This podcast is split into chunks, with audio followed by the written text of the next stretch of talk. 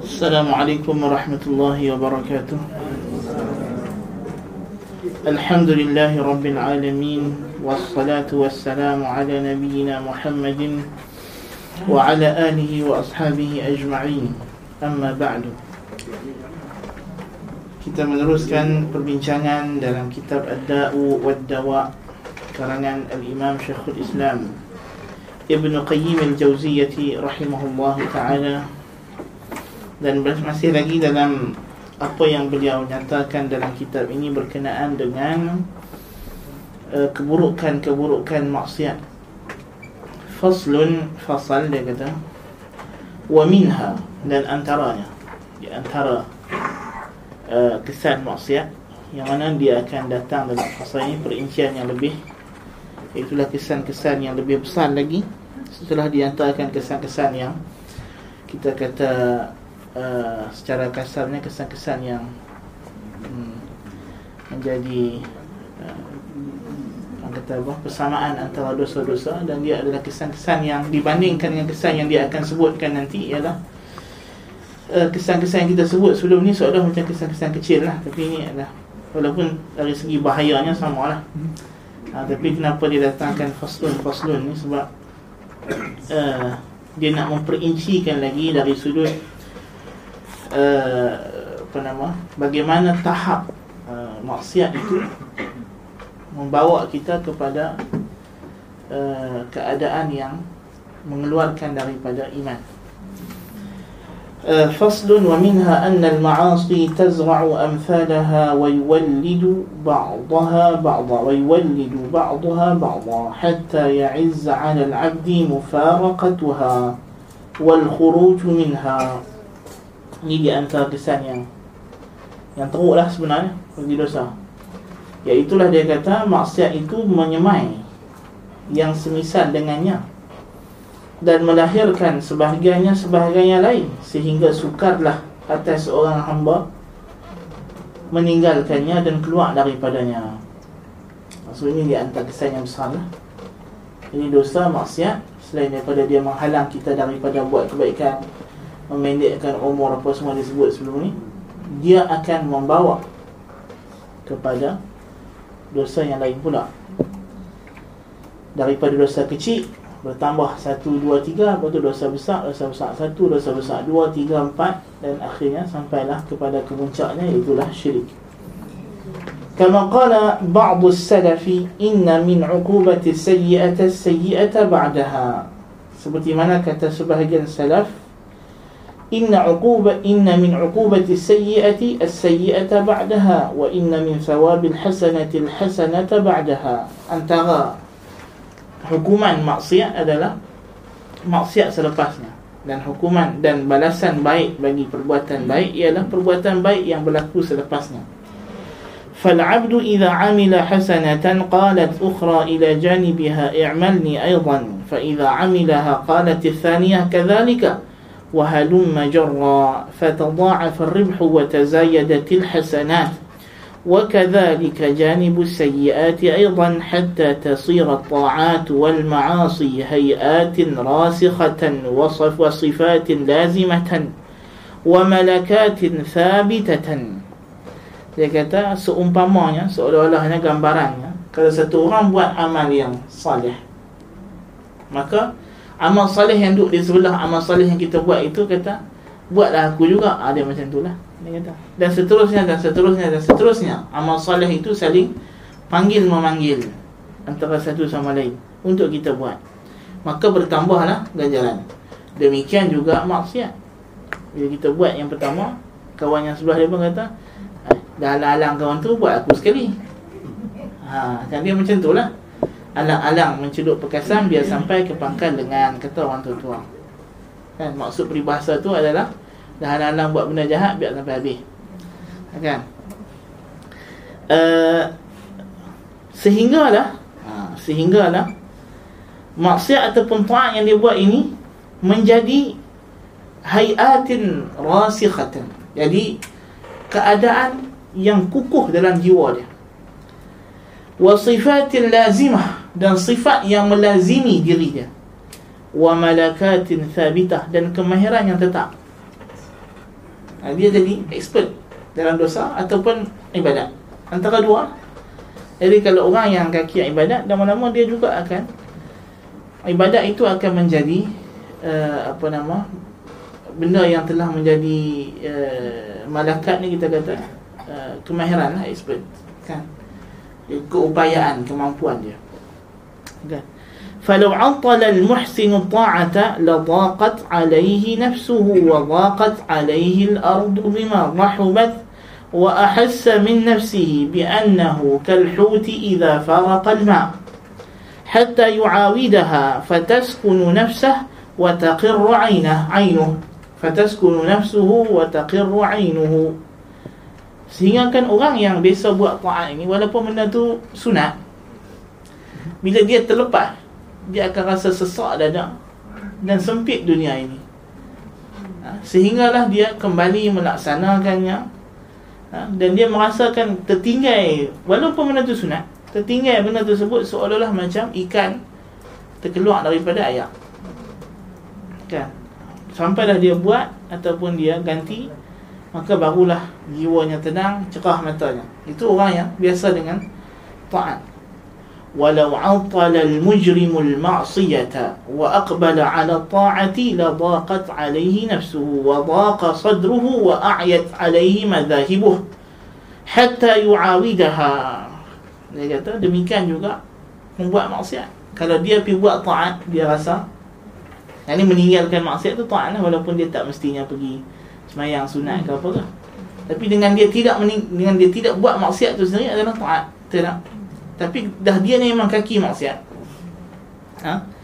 Tentulah akan sempit dada dia. Kan? Dan lemah longlai segala Daya upaya dia. Sampailah dia balik buat benda tersebut. Ini bukan sahaja orang yang ketagih arak Atau ketagih benda-benda yang ketagih. Setiap maksiat dia ada ketagihan. Dan orang yang kaki judi Ngigau main judi. Tangan gerak apa semua. Ma'ruf berlaku. Kan Maknanya dia sampai ke tahap yang uh, Ketagihan itu setiap maksiat ada dia punya ketagihannya Even mengumpat orang.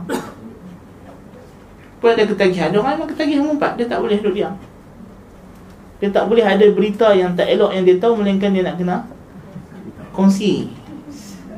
Sharing is caring. Ha. Together until neraka. Okay. Kan?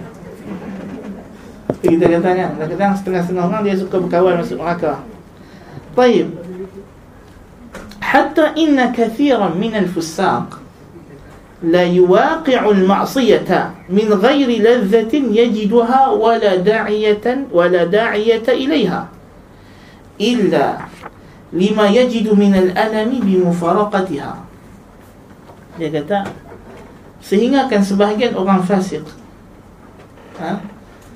buat maksiat bukan kerana dia perlu atau dia rasa seronok tapi sebab dia rasa dah kena buat memang kena buat memang kerja dia ha, dia rasa macam itu كما صرح بذلك شيخ القوم الحسن بن هاني حيث يقول وكأس شربت على لذة وأخرى تداويت منها بها seperti mana dia kata seorang uh, ketua orang fasik itu Hasan bin Hani ni makruf kaki botol kaki mabuk.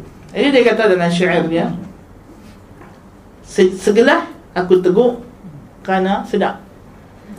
Segelah lagi aku minum sebab aku nak berubat. Ni Berubat maknanya Tak ada sebab pun nak minum tapi Rasa memang kena minum Saya dah kira.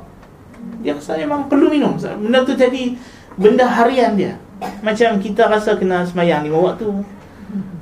Macam kita rasa kena masuk kerja. Kan? Maknanya orang yang buat maksiat dia rasa macam itu walaupun tak rasa tak ada keperluan pun. Kan? Ha, ini itu memang dah jadi dia punya sifat harian. Wa qala akhar kata yang lain pula. Eh, dawai دوائي وهي بعينه da'i bi'ainihi kama yatadawa syaribul khamri bil khamri. adalah ubatku adalah penyakitku ubatku penyakitku seperti mana orang yang berubat seperti mana berubatnya peminum arak dengan arak. Ini peminum arak, minum arak bukan sebab perlu tapi bukan sebab seronok, tapi ketagih dah. Tak minum arak rasa sakit, rasa sekian. ولا يزال العبد يعاني الطاعة ويألفها ويحبها ويؤثرها حتى يرسل الله سبحانه برحمته عليه الملائكة تؤزه إليها أزا وتحرضه عليها وتزعجه عن فراشه ومجلسه إليها Sentiasalah seorang hamba itu berusaha melawan nafsunya menegakkan ketaatan kepada Allah sehingga dia jinak dengan ketaatan mencintainya dan mendahulukannya atas perkara lainnya sehinggalah Allah Taala bila dia sampai ke tahap itu bila dia, dia berjuang mujahadah lawan dia nafsu dia membiasakan diri dia dengan taat Allah Subhanahu wa taala dengan rahmatnya belah kesiannya simpatinya akan menghantar malaikat untuk menyokongnya dan menggalakkannya dan akan membangkitkannya daripada tempat peraduannya dan tempat duduknya untuk pergi kepada ibadat. Jadi ada orang yang dah biasa salat dengar azan tak ada masalah. Tengah makan ke tengah apa ke dia boleh berhenti. Dia boleh berhenti. Sebagi dia dah tak ada lagi kelazatan pada makanan kalau dah masuk waktu salat. Walaupun makanan depan dia sangat-sangat sedap walaupun dari segi Yalah walaupun lagi orang yang biasa memanglah kita disuruh menghabiskan makanan tapi ada setengah orang kalau dia terbiasa taat makanan tu rasa tawak habis sebab dah masuk waktu solat dia kira nak semayang. Ya, macam macam Rasulullah sallallahu alaihi wasallam. Nabi kalau apa keadaan pun dia tinggal. Walaupun Nabi kata kalau makanan dah datang habiskan makan. Tapi Nabi sendiri dia masuk waktu solat kata Aisyah radhiyallahu anha Nabi tengah buat apa pun Nabi tinggal sebab kelazatannya dalam salat bukan pada makan bukan pada minum bukan pada duduk semang-semang solat-solat dah nah, kan itu orang yang dah uh, jinak dengan ketaatan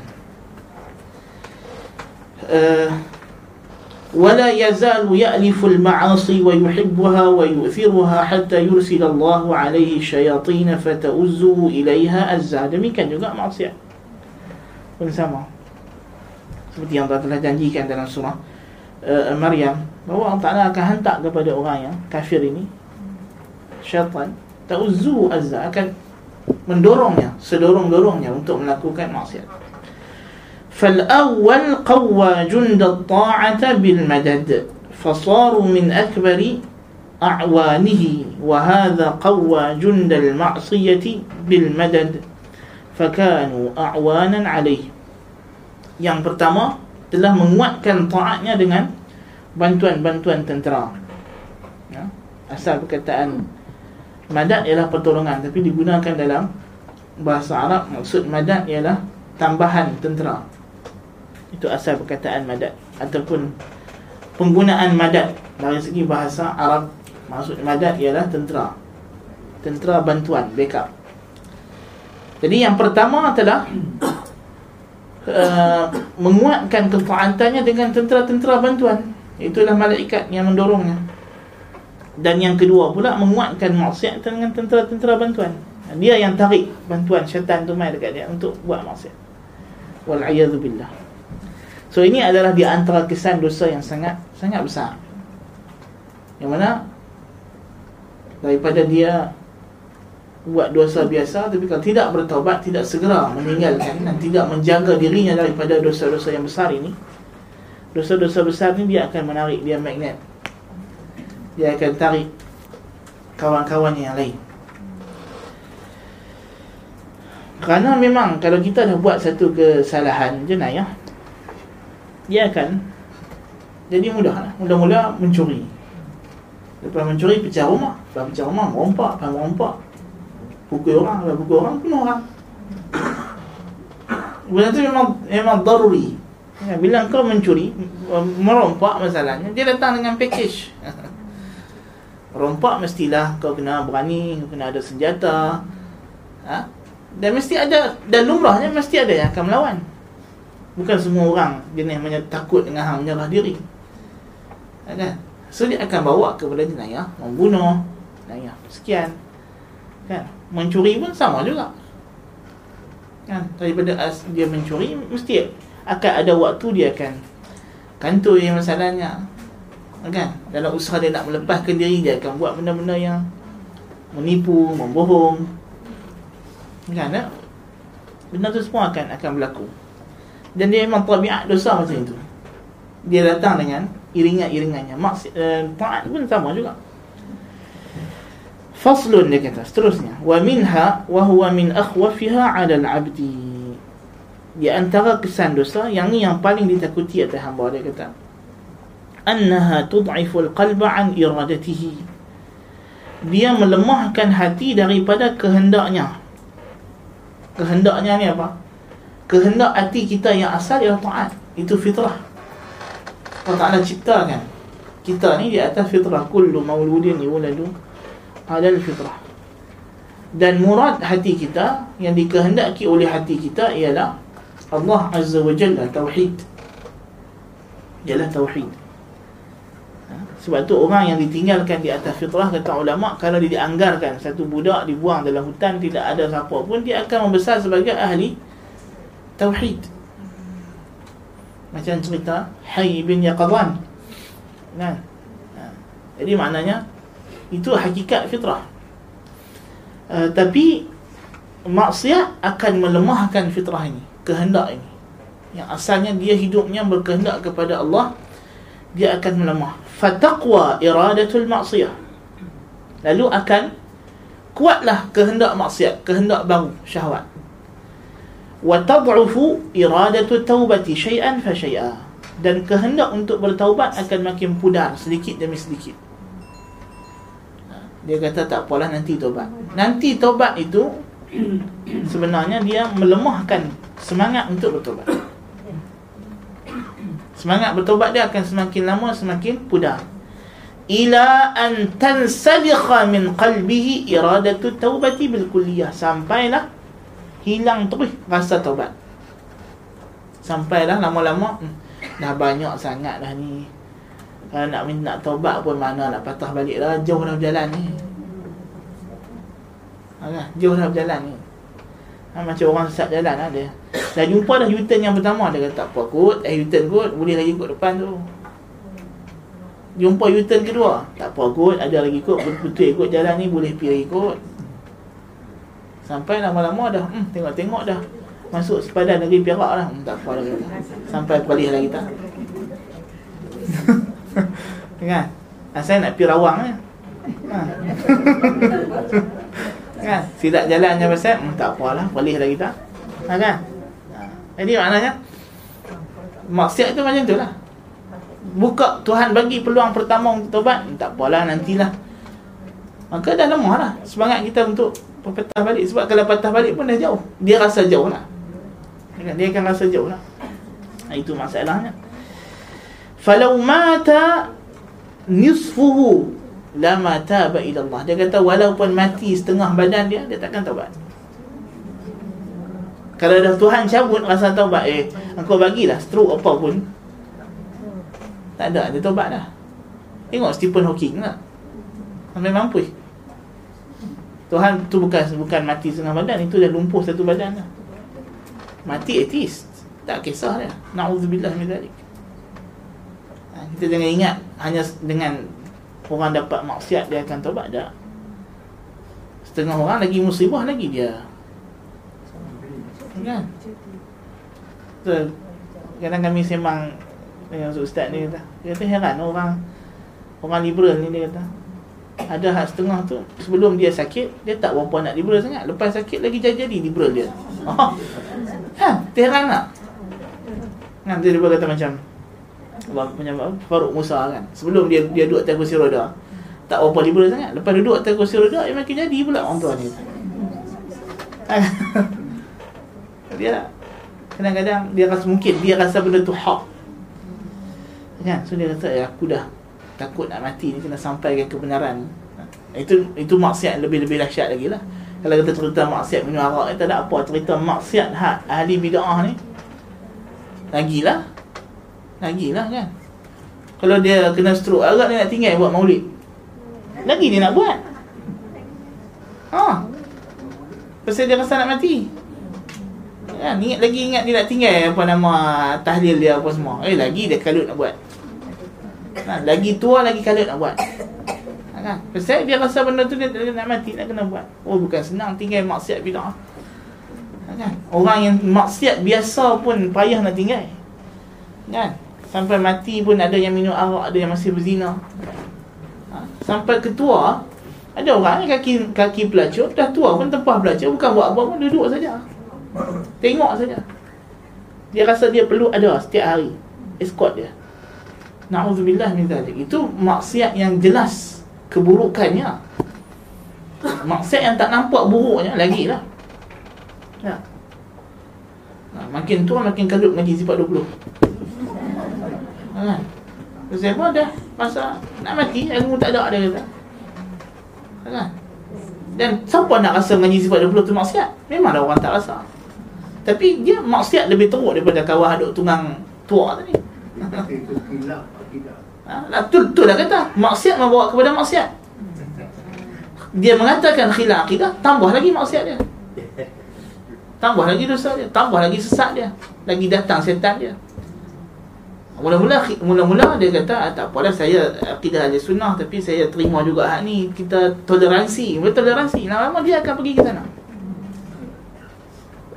Nauzubillah min zalik. Dan mungkin dia akan jadi lebih teruk daripada orang asal daripada belah sana. Ya, tu kadang-kadang ayat-ayat depa yang konon-konon puak wasati ni lebih lebih teruk daripada ayat puak-puak sana lagi. Dan syubhat yang mereka ni bawa lebih dahsyat daripada kalau datang daripada puak sana. Kan? Kalau kata orang yang memang anti Syekh Ahmad Wahab kata Syekh Ahmad Wahab ni takfiri apa semua. Dia kata normal lah dia musuh. Musuh akan cakap benda yang tak ada pun Dia akan fitnah, dia akan sekian Itu musuh, dia tak faham Mungkin sudut pandang dia, dia tak nampak Tapi orang yang Mengaku ha? Salafi apa Wahabi Taubat nah, Kita tengok masuk WhatsApp ada grup Wahabi Taubat ha, suruh letak nama Salafi Taubat ha? Letak nama IC pengalaman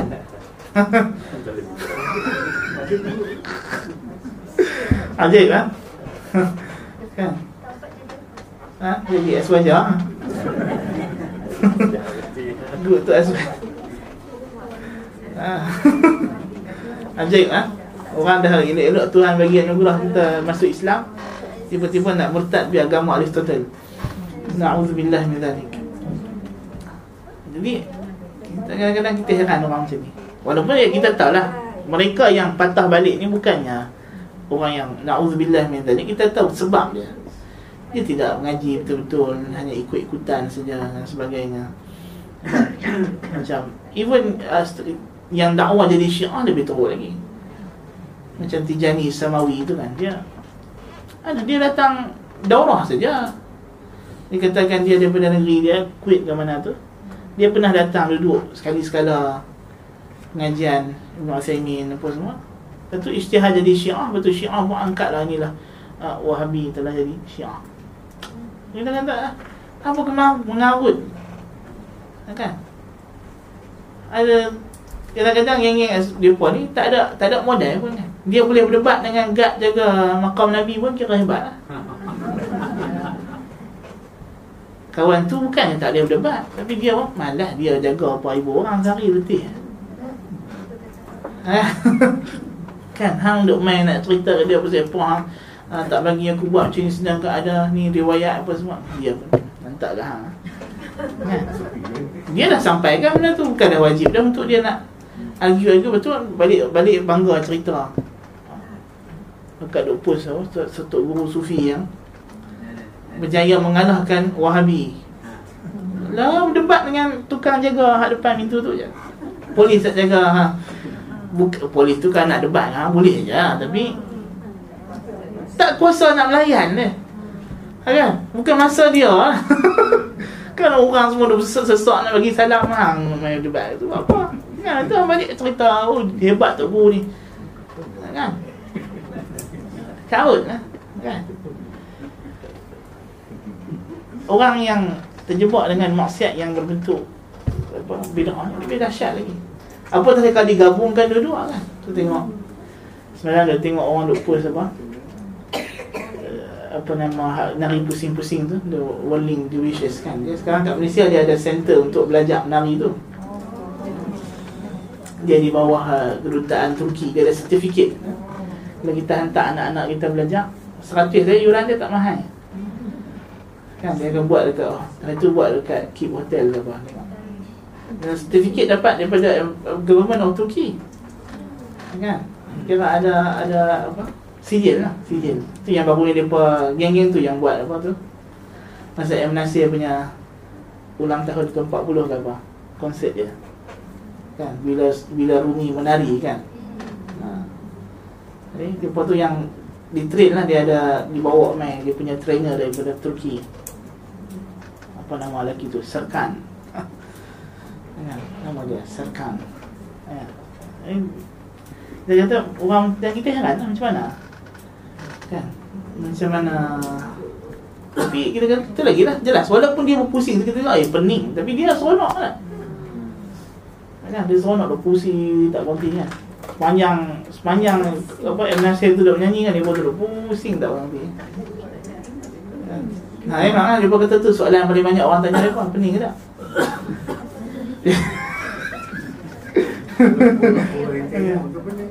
ha? Dia tak boleh dia mabuk dia bukan pening Mabuk Mabuk Yalah macam kita Dah Kalau orang tengok kita pergi haji Kalau orang orang kapiak tengok orang Islam pergi haji Dia, dia kata apa? Dia kata Allah dia pun ni buat Sesak-sesak.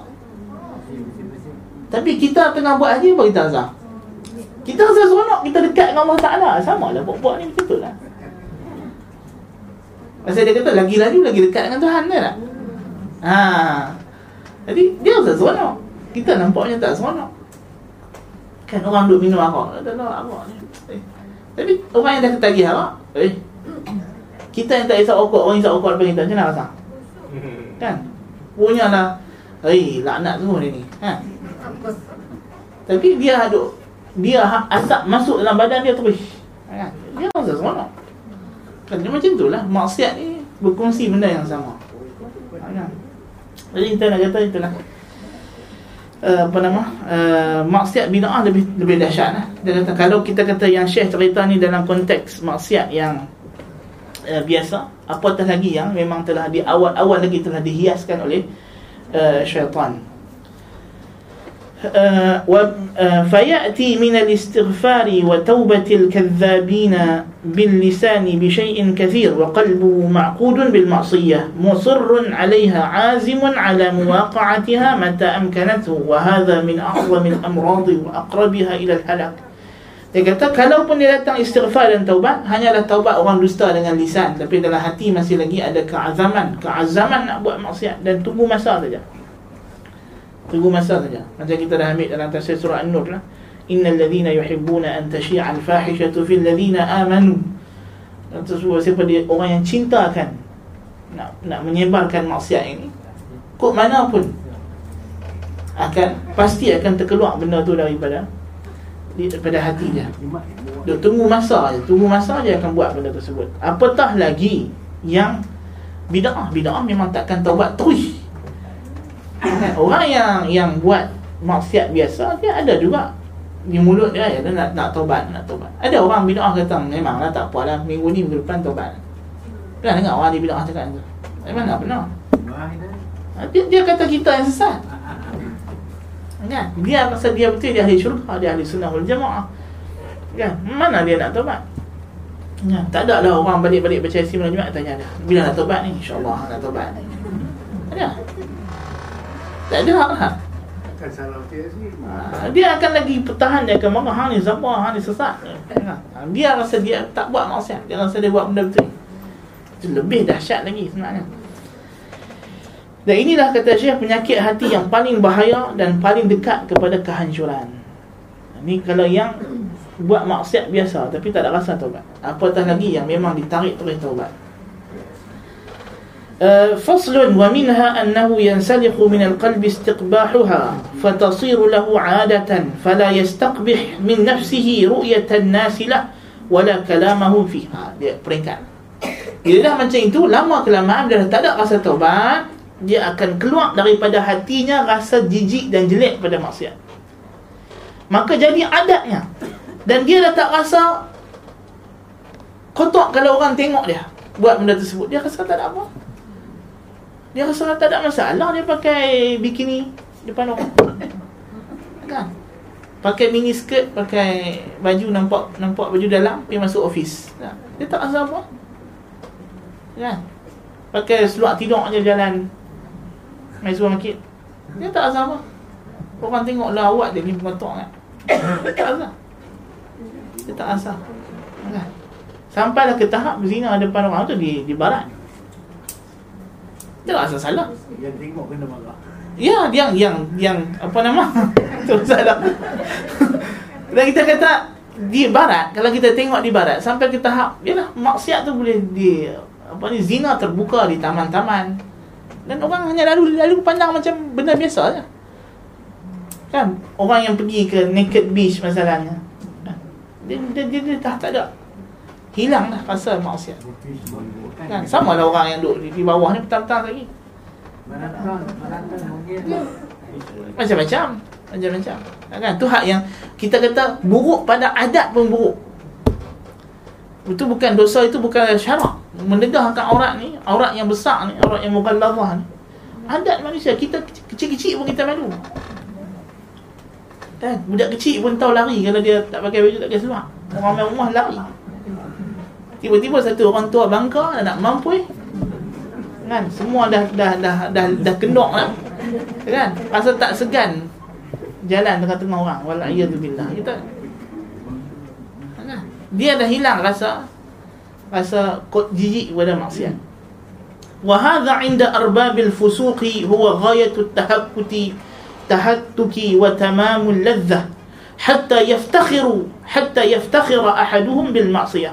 Wa yuhaddithu biha man lam ya'lam annahu 'amilaha. Fayaqul ya fulan amiltu kadza sampai ke tahap dia rasa bangga. Dan dia nak cerita ke orang hantar aku semalam baru lepas merompok aku pergi rumah dia tu kan ha, dia rasa macam kan semalam aku try tempat baru. Dia kata kan tempatnya lagi best dia kata. Kan semalam ada apa? Barang baru sampai dia kata. Kan maruf ayat-ayat orang ahli maksiat. Kan ha, tempat baru tu mana buat baru lah apa rumah pelacuran baru ke rumah urut baru ke kan dan dia cerita tu kan tak rasa tak rasa ni. Hmm, aku dekat KL ni Zook ni tiga kali pirah dia kata kan? Tapi kalau hak apa yang dekat-dekat Bukit Bintang tu dah dah 40 50 kali lah. Ha, kan? Dia rasa rasa bangga ha, kan? Dia rasa macam oh hebat lah. Kan? Kalau dia rasa seronok update status Facebook pula kan? On the way to Zoom kan atau ambil gambar selfie. Jangan kata Zoom setengah orang dia bangga kalau pi Divine Bliss pun dia bangga. Yang boleh tu naik club yang gay-gay tu. Kan yang dulu jadi isu. Yang, yang masuk isu berita kan masa tu kan kecoh. Yang kata nak buat parti gay kat Malaysia tu. Tempat tu tapi tempat tu masih ada. Dia naik kelab yang berlesen lah walaupun akhirnya sebab jadi kecoh masa tu sebelum kerajaan lama tu jatuh dia dia apa tak jadilah buat benda tu dia buat dekat Thailand ke mana Thailand memang tempat asal dia tapi dia cuba nak buat di Malaysia. Kan tapi night club tu memang macam itu operasi dia. Kan walaupun dia tak buat parti tapi dia memang sejenis itu. Kan tapi ya lah. Masih hal lah yang penting cukai bayar kan kita rasa macam tu lah kot kan kita kontradik lah kan yang maknanya pusat arak misalnya. Oh, kita nak jaga kesihatan kan. Badak sumbu mati kita punya sedih menangis kan. Ha, sedih ha, badak sumbu dah tak ada. Kan? Mungkin buat kena arwah tak tahulah.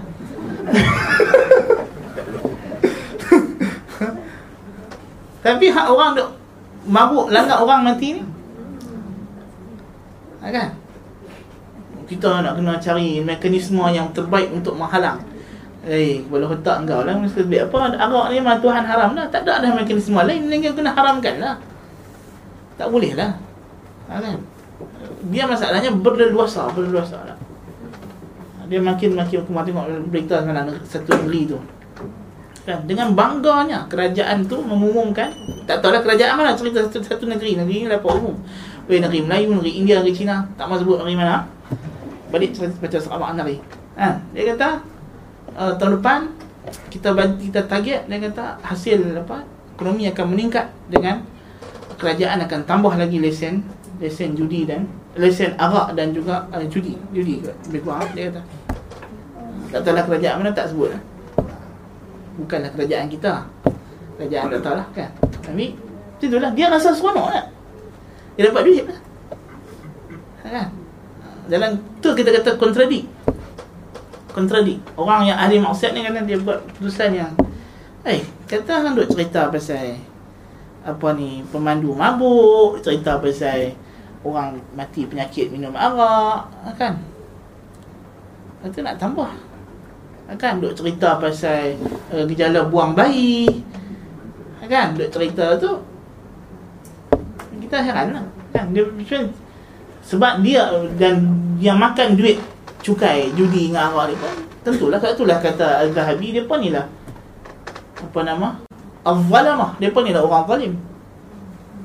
Al-Zalim dia fikir duit dia, dia akan fikir apa? Dia kira duit masuk ha, apa nak pergi neraka nak pergi syurga tak habis yang penting duit masuk. Kan kita dapat cukai. Sebab tu Nabi jadikan dosa pemakan cukai ni setara dengan dosa zina muhsan.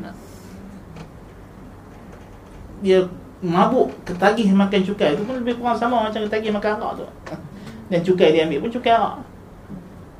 Cukai arak yang paling besar lah. Betul cukai rokok kan judi. Kan nak banding kita meniaga kecil-kecil ni sangat cukai kita bayar tukar judi sekali buat cukai berapa kalah zakat. Tapi kita kata kita seronok dengan hasil-hasil mahsul yang haram ini. Itu kita nak mengharapkan keberkatan. Macam mana? Untuk kita kata uh, kita merasakan bila maksiat dah terlalu terus tersebar dalam masyarakat kita pun dah rasa tak ada masalah rasa okey nah itu nak rahmatan lil alamin rahmatan lil alamin macam mana kan walaupun untuk orang kafir tapi tak boleh juga dalam negara Islam Ya, mana boleh kau buka macam itu? Ya. Tapi kita kata memang nak mengikut hawa nafsu manusia ni tidak akan berhenti. Dia tak akan berhenti. Kalau kita buka sikit dia akan buka banyak banyak banyak banyak. Dan tu kita kata tadi maksiat dia akan bawa ke satu satu satu. Kalau dah tersebar sejenis maksiat dia akan tersebar lagi yang lain, tersebar lagi yang lain, tersebar yang lain. Kan? Kau benarkan orang tak pakai tudung Dulu orang tak pakai tudung saja Lah ni orang pakai mini skirt Orang pakai bikini Jalan tengah-tengah orang okay. Jadi maknanya dia akan Buka langkah selangkah demi selangkah uh, Jadi dia hilang rasa Istiqbah rasa rasa rasa buruk jijik Wa hadha dhar minan nas la yu'afau Wa tasuddu alaihim tariq taubah Orang jenis ni sampai ke tahap dia dah rasa maksiat ni biasa Normal, tak ada masalah tutup pintu taubat.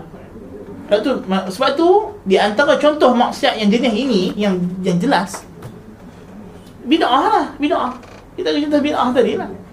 Bid'ah memang orang tak rasa buruk, orang rasa baik hasanah. Dia buh nama bid'ah hasanah pula. Dan sampai tahap sunnah pula. Kan baru ni dekat satu masjid tu sepi main Jumaat. Tazkirah sebelum khutbah. Kan? Dia kata, orang yang tak mau angkat tangan masa khatib berdoa ni, Syirik khafi Padahal Siapa yang kenal anak dengan Nabi?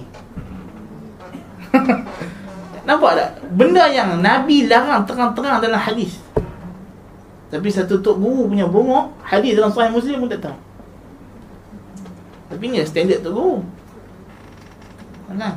Kita ni ustaz tak ada, tak ada apa Tok guru hak yang bodoh gila hadis depan-depan sahih muslim tak tahu tu lah tu tak guru Kan?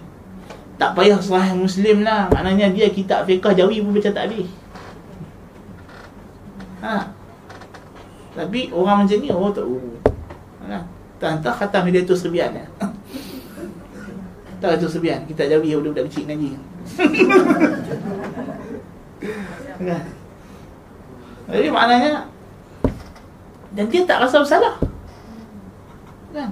Dia kata yang tak tunggu imam doa kan ni semua dia kata takabur dengan Tuhan dan syirik khafi habis yang angkat tangan doa madad ya Hussein syirik akbar tu kan tak kisah kan? Hak tu lagi teruk. Menadah tangan minta masuk tak na'udzubillah min zalik. Kan? Jadi kita kata bid'ah lebih dahsyat lagi lah. Dan dia rasa apa yang dia buat tu adalah betul yang adalah benar. Kan? Adalah benar. Lepas tu dia pula baca hadis. Dia kata Nabi talqin anak dia Ibrahim. Ni mana siapa yang tak buat talqin ni? Tak jumpa hadis kot. Dia kata bukan kami tak jumpa kami jumpa.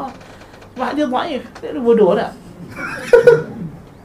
bukan kita tak jumpa hadis memang ada hadis orang kata ada hadis dhaif bukan isu talqin ni bukanlah isu yang besar tapi nak cerita dia tu kerana terlalu bodoh dia bercakap benda bodoh dia rasa dia cerdik dia orang bagi dia tak guru nak bagi tahu kata tahap kebodohan masyarakat kita. Bukan kebodohan Tok Guru tu, kebodohan masyarakat yang mengangkat dia sebagai Tok Guru lah. Ha. Kalau tak ada orang angkat dia Tok Guru, takkanlah dia Tok Guru. Takkan dia sendiri main ijtihad saya Tok Guru. Mustahil lah. Kan? Tapi nak kata tahap kebodohan. Kan? Masyarakat yang menyanjung dan memuja dia sebagai tok guru dan sebagainya. Tapi itulah. Itu baru isu. Dan isu akidah pun tak lepas, isu fiqh pun tak lepas, isu mazhab Syafi'i pun tak reti. Ha. Yang dia kata dia Syafi'i tu. Satu apa pun tak faham. Kan? Kita, kita dengar ni betul kan tok guru ni panggil main. Kan? Tak. Skamer mana? Nak letak derma. Kan? Biasa hak tazkirah sebelum Jumaat tu kira habis-habis tazkirah tu ada tabung di belakang. Itu ma'ruf ha? ha? Tapi Itulah kita kata Na'udzubillah min dhalik Baik Jadi sebab itulah kata Ibn Qayyim Manusia jenis masih La yu'afahum Tidak akan dimaafkan takkan dimaafkan. Dan ditutup pintu taubat. Nah, wa tughlaq anhum abwabuha fil ghad. Dan kebiasaannya pintu taubat yang ditutup. Kama qala Nabi sallallahu alaihi wasallam kullu ummati mu'afan illa al-mujahirin.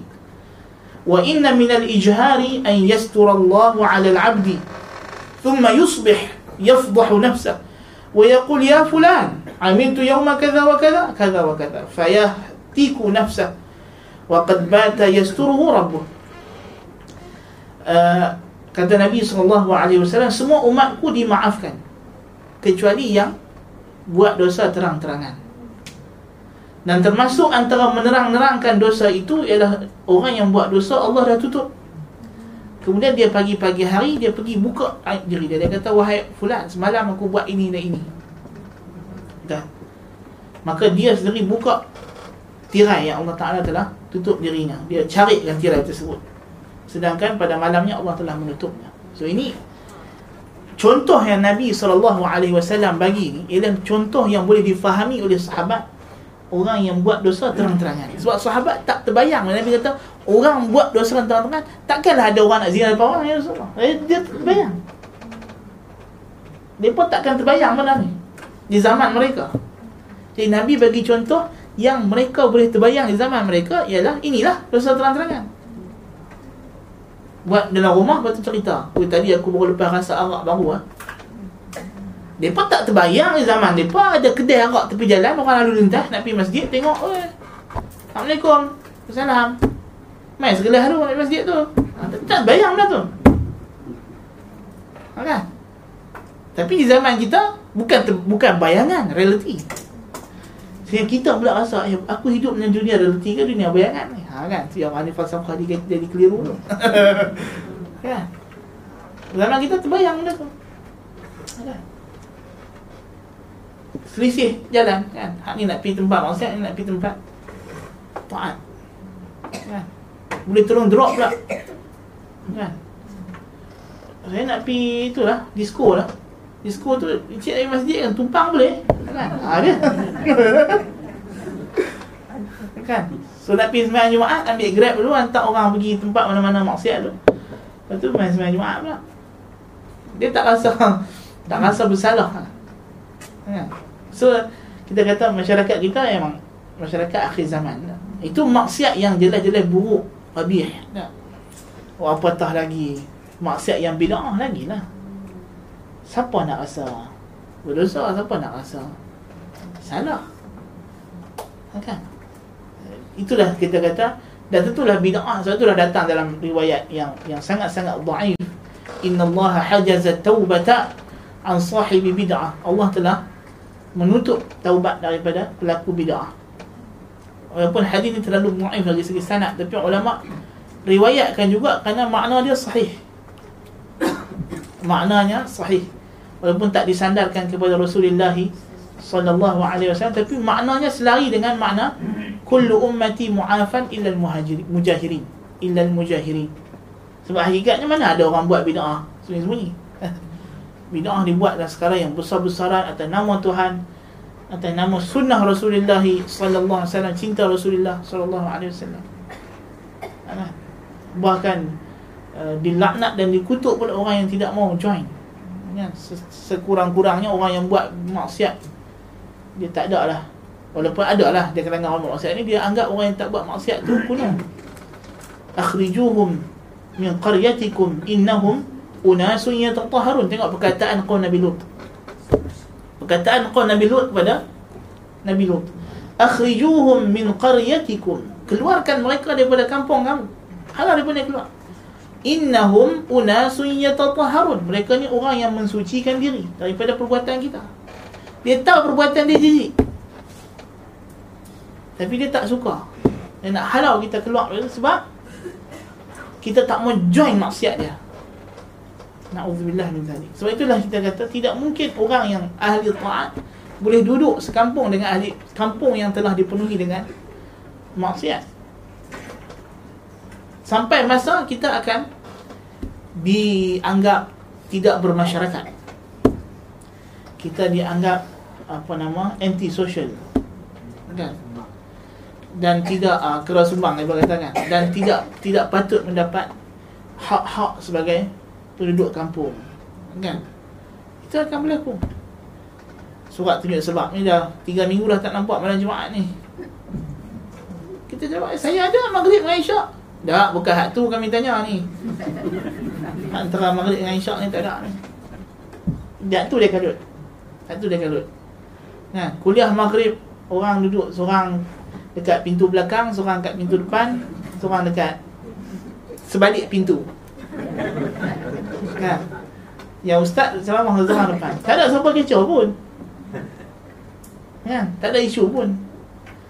Dan tak dijadikan itu pun ukuran ukuran masjid rahmah betul tak? Kan? Kita kena imarahkan masjid dengan aktiviti-aktiviti sukan. Dia kata lah terus main jemaah ni orang tak main kalau nak buat sukan. Aku tu bila 2 3 bulan lepas. Eh, lama lah tengah-tengah tahun tu ni. Ya. galakkan untuk mengimarahkan masjid. Pihak masjid hendaklah kreatif dalam mengimarahkan masjid dengan membuat aktiviti yang tidak terhad kepada ibadah Terus hak ibadah ni pun orang tak main je oi. Hak tujuan asas. Kan? Tujuan asas ni pun orang tak main. Kan? Seolah hang buka shopping komplek, orang tak main shopping. Orang main lepak aja. Main ambil wifi free. kan? Syarikat kedai, satu kedai pun tak laku, satu barang pun orang tak beli. Agak-agak apa jadi? Boleh kita buat begitu? Kan? Kita kempen orang datang ke wan utama untuk menikmati wifi percuma. Jadi orang pakat komun duduk bersila atas lantai semua main wifi. Kan? Habis-habis eh, internet apa semua balik rumah tidur. Kan? Tak buat tak, tak shopping apa makan pun tidak apa tidak. Buat main bekai sendiri masuk di rumah. Okey lah macam nak main wifi? Agak-agak nak bagi kita buat itu apa dia tak bagi? Itu tadikan sampingan saja dia berani buat baru-baru ni je ada setelah orang dah berkerumun berenik bersarang dekat orang utama tu Dan barulah dia buat ada wifi lah, ada apa lah. Pasal dia tahu ada orang ramai duduk shopping. Sampingan.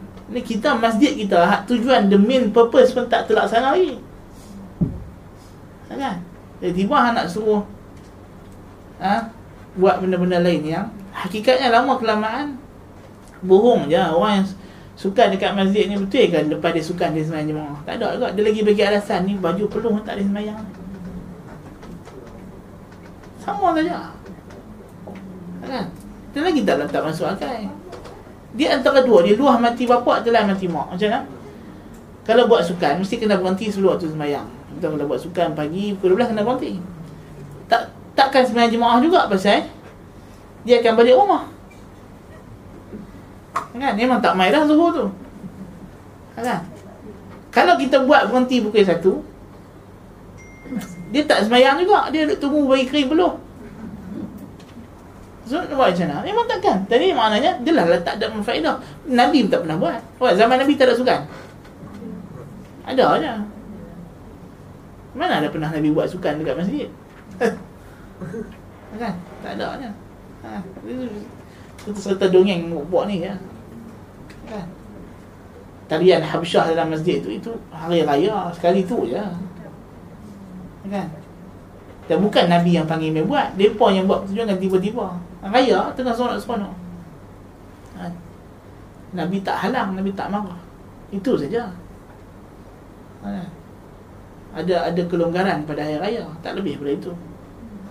Tu pun kita tak suruh lah Zaman kita ni buat pencak silat dan surau pula. Dan siapa nak tengok macam sedap raya raya Bagi duit Ada dua tiga masjid. Bagi budak-budak duit Untuk Budak-budak tak ada masalah lah. Kita galakkan dia dengan macam-macam benda. Bagi anak Ialah budak-budak kan. Untuk kita galakkan. Dia sekolah Datang sekolah kata datang sembahyang subuh Dapat duit Tapi anak suka kalau dia letakkan syarat Kalau main dengan pak Kau bagi duit Kan? Ni pak hantar anak, pak duk mengoh. tak jadi. Ha, dia sepatutnya siapa pak siapa yang main subuh berjemaah anak dia dapat duit. Ha, tu. Kan? Tapi yalah, kita kata yang tujuan kita tu pak tu. Kan? Anak tu nak buat macam mana baguslah dia main subuh kan. Ha, tapi yalah sekadar dia bagi duit. Tapi dalam kita kena didik lah anak-anak kita dalam masa yang sama. Kan ini baru ganjaran dunia kau dah seronok Ganjaran akhirat lebih lagi. Ha, kan? Tidak adalah satu isu sangat dari sudut itu. Tapi tapi janganlah sampai dah ketua pun bagi duit juga kacau ha, kan? Maknanya dia ada had lah Ada ada tempoh lah Fatrah Budak-budak ni kita galakkan dia dengan Pelbagai cara lah Untuk dia buat ibadah. Kan? Dari satu sudut Tidaklah ada iskal di situ. Tapi dalam masa sama kita kena didik dia untuk Ikhlas. Yang didik untuk ikhlas. Maksudnya mungkin dalam satu tempoh sampai dia dah terbiasa mungkin ha, lepas tu macam zakat lah. Zakat kita disuruh bagi kepada mu'allafatul qulub. Dia bukan selama-lamanya sampai dia dan iman ni lama-lama kalau kita didik dia sampai dia sendiri yang kata tak payah lah. dia sendiri akan stop. Ha, dia sendiri akan stop ambil. Ha, itu itu kita kata proses didikan kena beriringan. Tak cukup dengan sekadar kau pujuk dengan duit tapi kau tak cerita fadilat, pahala dan sebagainya, tak jadilah. Itu yang lebih-lebih diutamakan. Uh, macam tak tengah buat kempen semayang subuh hari hari Ahad nak. Hari Ahad. Hari orang kerja dia kata. Tapi kalau Ahad tak main, hari kerja lagi tak main. Tapi hari kerja lah orang makin awal ya. Lain. Wah, ni, eh, baik. Ada masalah ya. ومنها أن كل معصية من المعاصي فهي ميراث عن أمة من الأمم التي أهلكها الله عز وجل di antaranya maksiat ni setiap maksiat dia adalah tinggalan warisan daripada umat terdahulu yang telah Allah musnahkan dosa-dosa besar ni maknanya kita kena ingat bahawa dah ada golongan manusia yang buat benda yang kita buat ini dan mereka telah dimusnahkan oleh Allah Azza wa Jalla. Dan kalau dia ingat benda ni, groan bagi orang yang belum buat dosa. Dan kita kata ini adalah satu petanda bahawa Allah Ta'ala telah murka kepada orang yang telah terjebak dalam dosa ini sehingga ke tahap yang kronik. Fallutiyah mirathu an qaumi Lut. Liwat adalah warisan kaum Lut. Dan mereka telah diazab dengan azab yang sangat dahsyat. Wa akhdhu al-haqq biz-zaid wa daf'uhu bin-naqis mirathu an qaumi Shu'aib. Mengambil hak dengan lebih tapi bayar kurang. Ini adalah warisan kaum Nabi Shu'aib. Ini menipu dalam jual beli.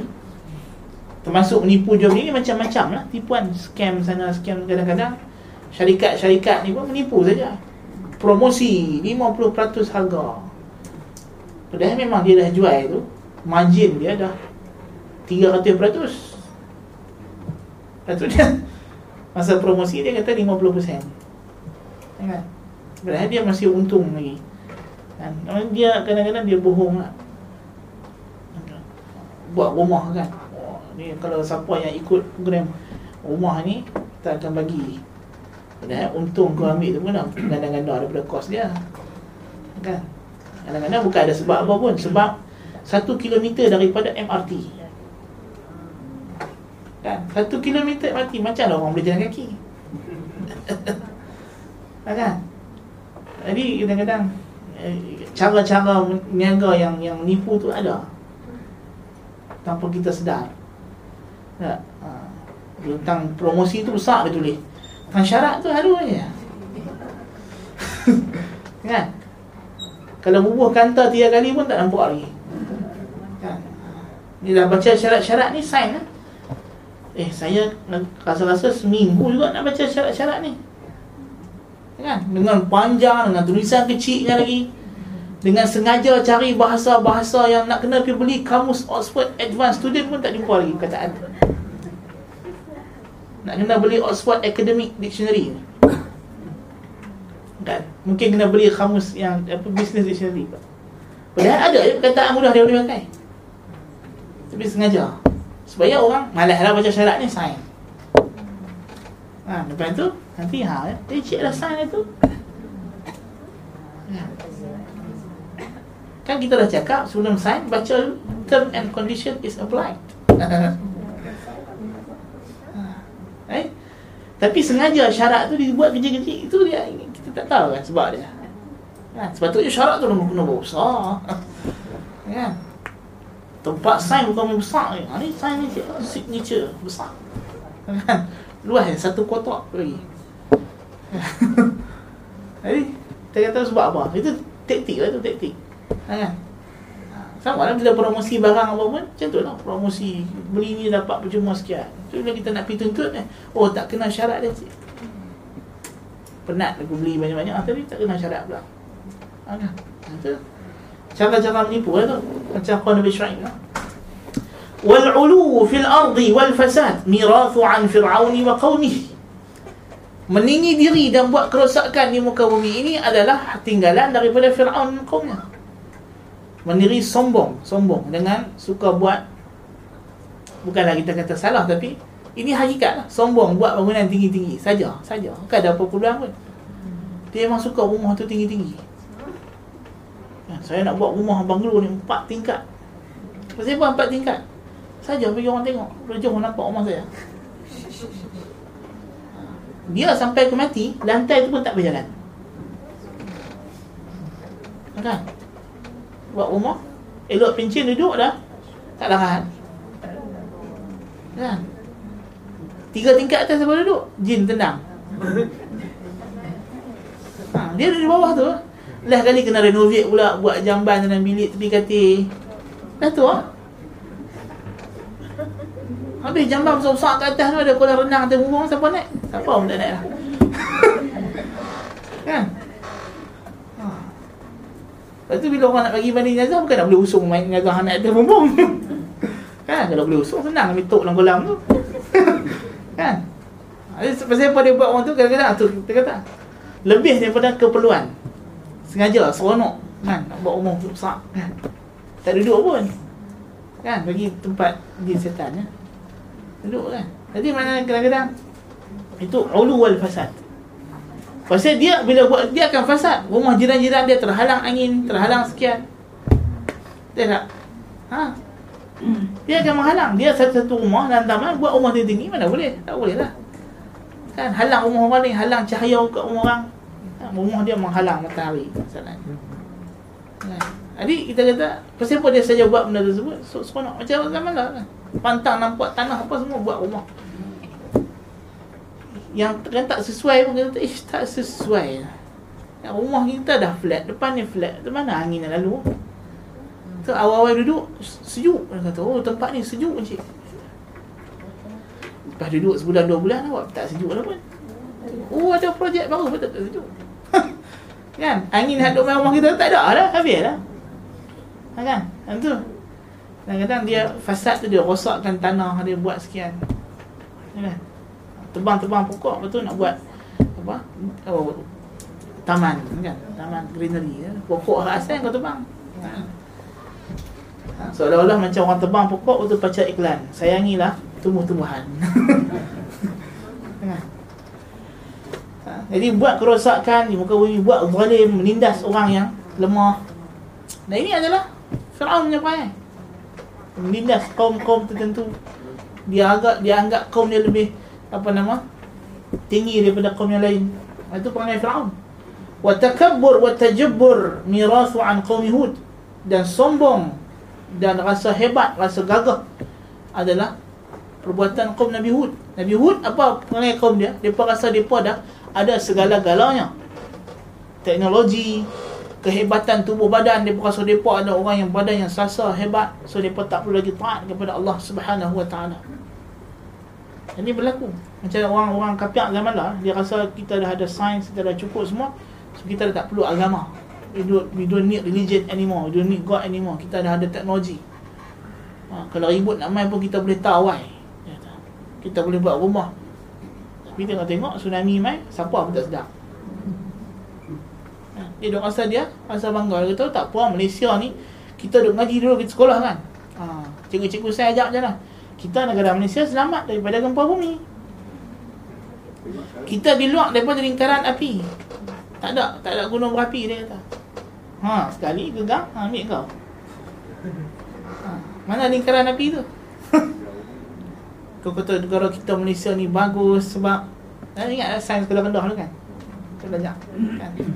Dia kata di luar lingkaran gunung berapi dia kata. So tak ada gempa bumi kat Malaysia ni. Ha, sekali main tsunami ambil kau. Lepas tsunami yang kena-kena balu habis semua gegak. Ha, kan? Kau tak tak sedap kuasa Allah Azza wa Jalla. Ha, kan? Tak boleh bersandar kepada sains yang kata. Ha. Kalau banjir detektor pun dah cari dah kali tak terpaksa jadi acara tahunan nak buat macam Tunggu banjir ya. Ha, kan? Kau tak ada lawan kehendak Allah Taala tempat ni mesti banjir. Ha, kan? Tapi kau Nabi Hud maksiat dia itulah dia rasa hebat. Fal'asi labithu thiyaba ba'd hadhihi al-umam wa hum a'da' Allah. Dia kata orang yang buat maksiat telah memakai pakaian sebahagian umat ini dan mereka ni musuh-musuh Allah Azza wa Jalla. Apa poin dia sini? Bayangkan engkau telah meniru perangai musuh Allah Taala. Jadi agak-agak Tuhan tak musuh dengan kau. Maka dia telah menjadi musuh Allah Azza wa Jalla. Ya ini adalah antara kesan yang sangat-sangat dahsyat bagi maksiat. والله تعالى أعلم بالصواب. إذا سمعوا الكلاس إعمال إن شاء الله قلت لكم ما سمعتم. سبحانك اللهم وبحمدك أشهد أن لا إله إلا أنت أستغفرك وأتوب إليك.